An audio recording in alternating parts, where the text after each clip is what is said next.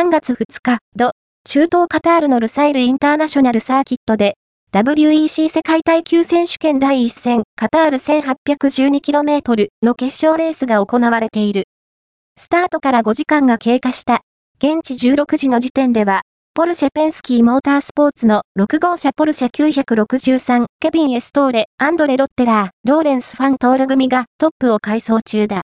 この2024年から、シリーズの新しい GT カテゴリーとして創設された LMGT3 では、ビスタ AF コルセの54号車フェラーリ 296GT3 トーマス・フロー、フランチェスコ・カステラッチ、ダビデ・リゴン組が、クラス首位で6時間目に入っている。